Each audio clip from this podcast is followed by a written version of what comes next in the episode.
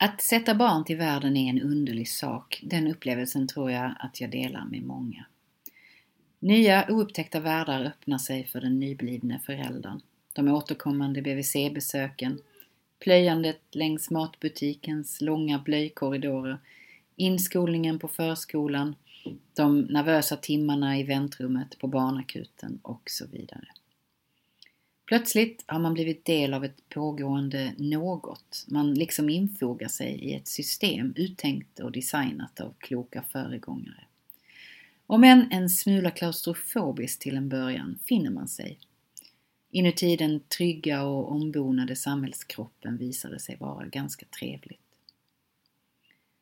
Men föräldraerfarenheten bär också på ett annat mörkare frö.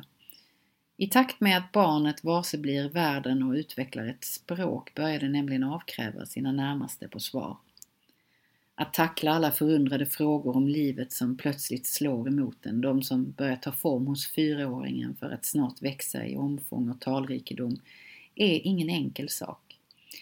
Inte bara för att ens barns oro är svår att bemöta på ett konsekvent eller klokt vis, men också för att man själv ställs inför faktum.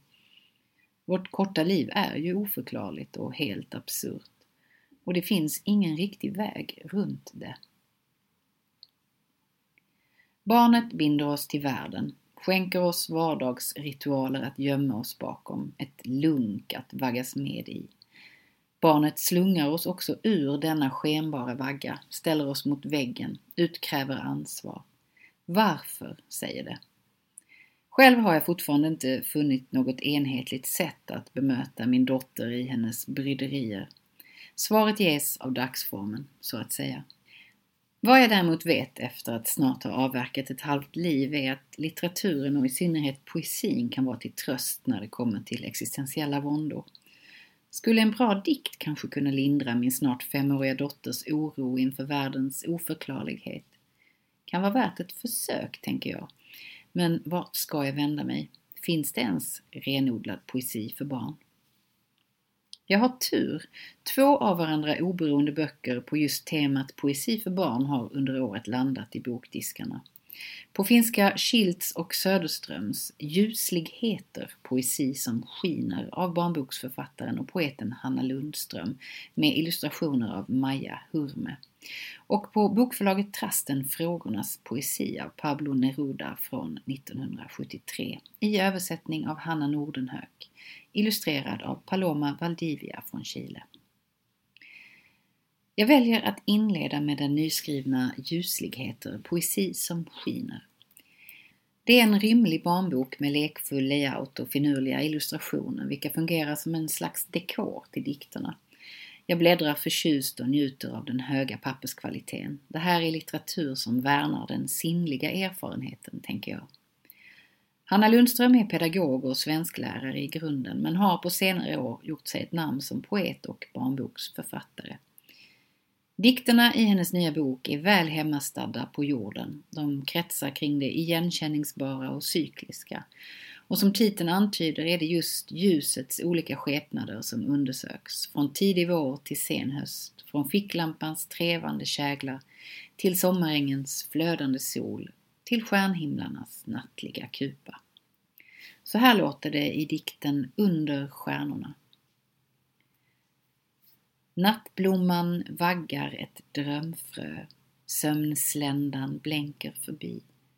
Önskevind virvlar i mörkret, ordspindeln virkar magi. Lundströms kärlek till ordets sonora kvaliteter får mig obemärkt att tänka på Lennart Hellsing. Det är dikter som går att stoppa i munnen, smaka på och liksom tugga runt. Inte minst får Lundström ofta ihop sina rim utan att hemfalla åt det mest förväntade. Och gärna med en humoristisk knorr.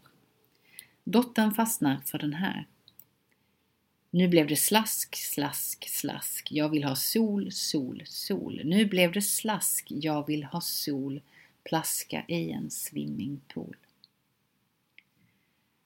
Samtidigt upplever jag att Lundström saknar det underliggande stråk av sensualism och melankoli som gör Helsings texter så minnesvärda. Ljusligheter närmar sig förvisso nattens mörker men i en prosaisk, icke överförd mening och utan att det kittlar till på allvar. Var är den där udden som osäkrar texten, den där farligheten som suger tag? Maja Hurmes snygga illustrationer i jordiga färgtoner är charmiga och speglar diktinnehållet men estetiken känns ibland väl konstfackig, vilket behäftar boken med en lite trist ge bort i gåva kvalitet. Det får mig att fundera över formatet. Lundströms dikter är inbjudande, ja. Mysiga att botanisera i en första och andra gång, ja. Men efter några genomläsningar blir boken liggande. Visst finns det kvaliteter här som kan vara nog så inspirerande. Lundström visar inte minst på det svenska språkets sångbarhet. Jag uppskattar också hennes omsorg om den större linjen. Boken är musikalisk och variationsrik. Korsrim blandas med mer upprutna rader, vilket skänker hela projektet en snygg framåtrörelse. Men utan tillhörande vaggmelodi eller mer sammanbindande narrativ ter sig dikterna lösryckta, förvirrade, rent av lite bagatellartade. Trots det starka barnperspektivet är det något med formen som fjärmar ljusligheter från sin tilltänkta läsare. Jag tar med mig mina funderingar i mötet med nästa text, Pablo Nerudas Frågornas bok. Originalutgåvan Libro de las Preguntas som skrevs för 50 år sedan, kort innan poetens död, är betydligt massivare än denna smäckra specialutgåva där endast 70 av sammanlagt 320 frågesekvenser har lyfts ut. Vem som har gjort urvalet framgår inte helt klart men jag sluter mig till att det är illustratören och barnboksförfattaren Paloma Valdivia.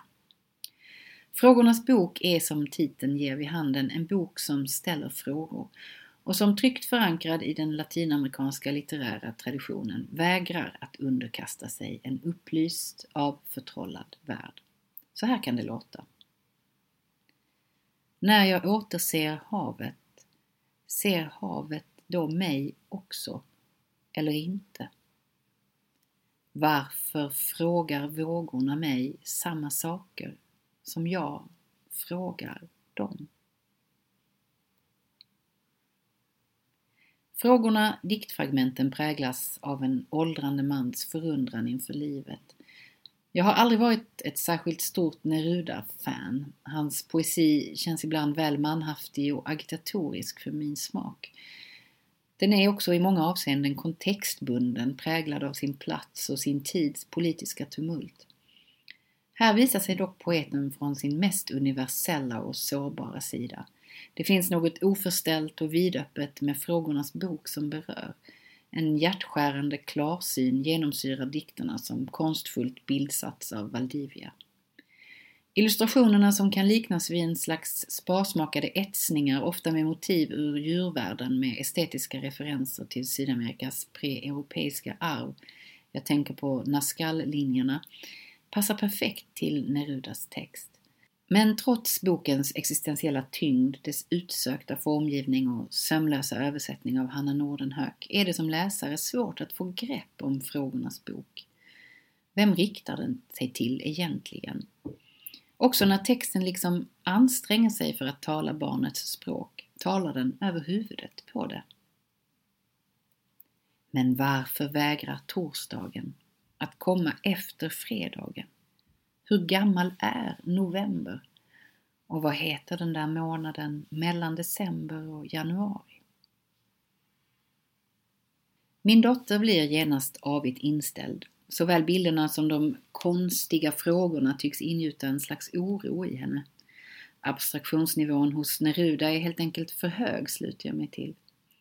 I översättarens kommentar läser jag att boken är för unga och gamla barn. Men samtidigt gör det naiva anslaget att texten trots sina många vackra passager inte helt når in hos mig som vuxen. Kanske är det en bok som får ligga och vila tills lillan är mogen för frågornas höga densitet eller tills jag blivit bättre vän med mitt inre barn. Efter att ha tagit del av dessa, ska sägas, båda läsvärda och konstfulla barnböcker står det nämligen klart för mig att det är lättare sagt än gjort att skriva poesi för barn. Lundström tycks mig för uddlös, Neruda allt för knivskarp.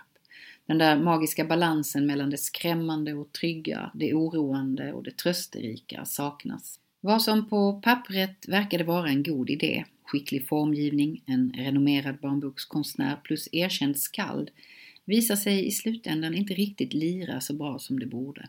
Eller snarare, det lirar helt okej okay hos en vuxen läsare, men inte hos den verkliga adressaten, barnet. Så är diktläsning helt bortkastat på småttingar? Ja, kanske är det snarare så att man inte bör stirra sig blind på diktformatet när man pratar om poesi för barn. Det vackra med unga och läsande är ju just deras helt oförställda och icke-hierarkiska litteratursyn. All text för dem är likställd. Det är bara en fråga om huruvida de gillar det de får läst för sig, läser, eller inte. En dikt kan förundra, väcka språklust och poetisk hunger, men poesi är i sammanhanget inte knutet till samma formalia som för oss vuxna. Det vet barnboksförfattare som den hyllade Bach Hena, också på bokförlaget Trasten, eller Sean Tan, eller den självskrivna Tove Jansson, för att inte nämna Lennart Helsing.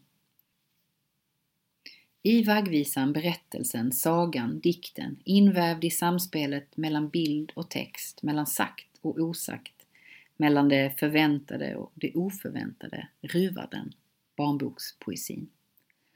Det rör sig om en dold magi som likt ett barn själv både uppenbarar och förtrollar, väver in och klär av världen för oss. Lika svår som den är att sätta fingret på, lika självklar är den när den plötsligt blixtrar till i mötet med läsaren.